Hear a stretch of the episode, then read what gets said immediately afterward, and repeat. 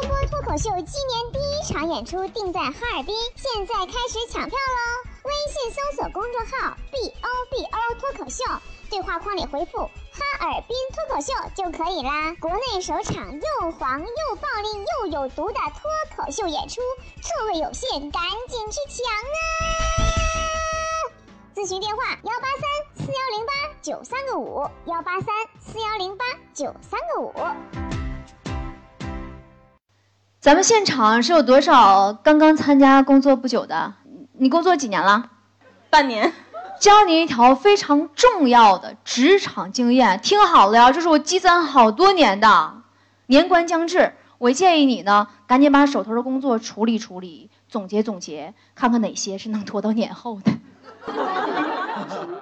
很多人呢，因为年底了没有拿到年终奖，或者年终奖太少了不开心。但是你反过来想一想啊，那些拿到了年终奖和年终奖拿到很多的人，他就一定开心吗？对呀，不然呢？但是你又不能因为这个就辞职了，你毕竟刚毕业，工作不好找呀。想当年我上学的时候，给自己定下目标就是，以后找工作，一不做保险，二不做客服。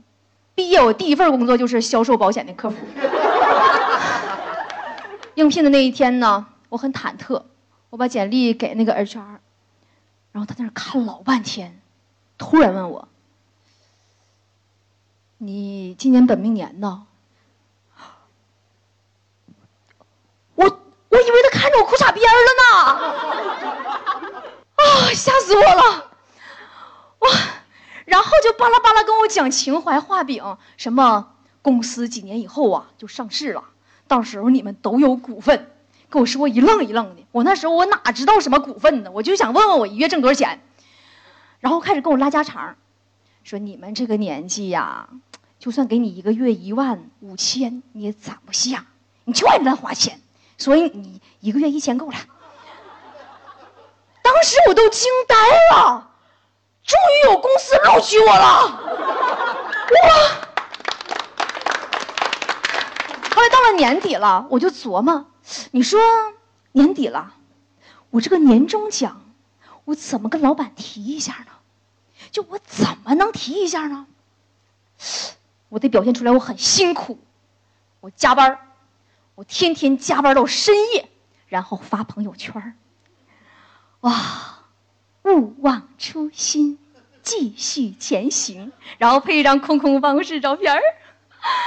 发到第四天的时候，我就不小心啊，听见我们同事在背后议论我：“这，天天加班加那么晚，还装文艺，肯定没有性生活。”但是我成功引起我们领导的注意了呀。有天半夜，领导给我打电话了，说：“你干嘛呢？”啊！领导，我加班呢。领导说：“少废话。”快出牌吧！我等到花儿都谢了。后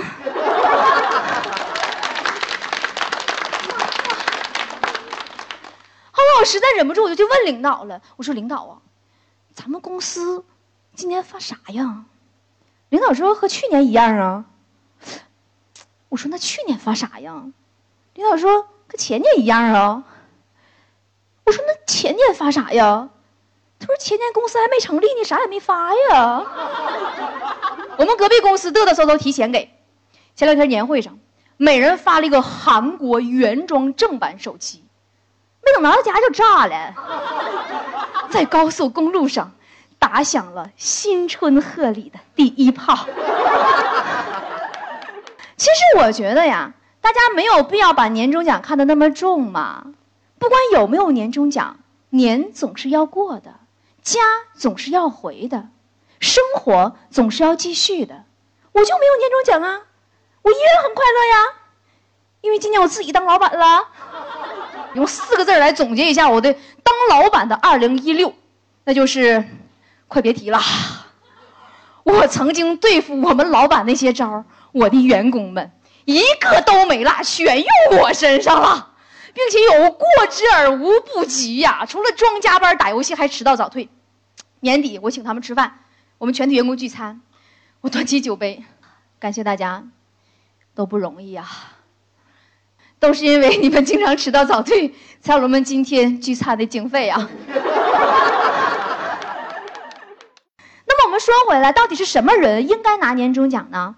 我觉得不仅仅是员工，只要是这一年来对你有辛苦付出的人，就应该拿到年终奖呀。一年到头，你老婆辛不辛苦？你老公辛不辛苦？爸爸妈妈辛不辛苦？我想他们的心情应该跟你一样啊，无怨无悔一大年，突然收到了一份惊喜，无论哪它是多是少，心里呀都会觉得暖暖的。好了，我都说到这样了，你们知道该怎么办了吧？祝大家在新的一年里都会收获满满的爱。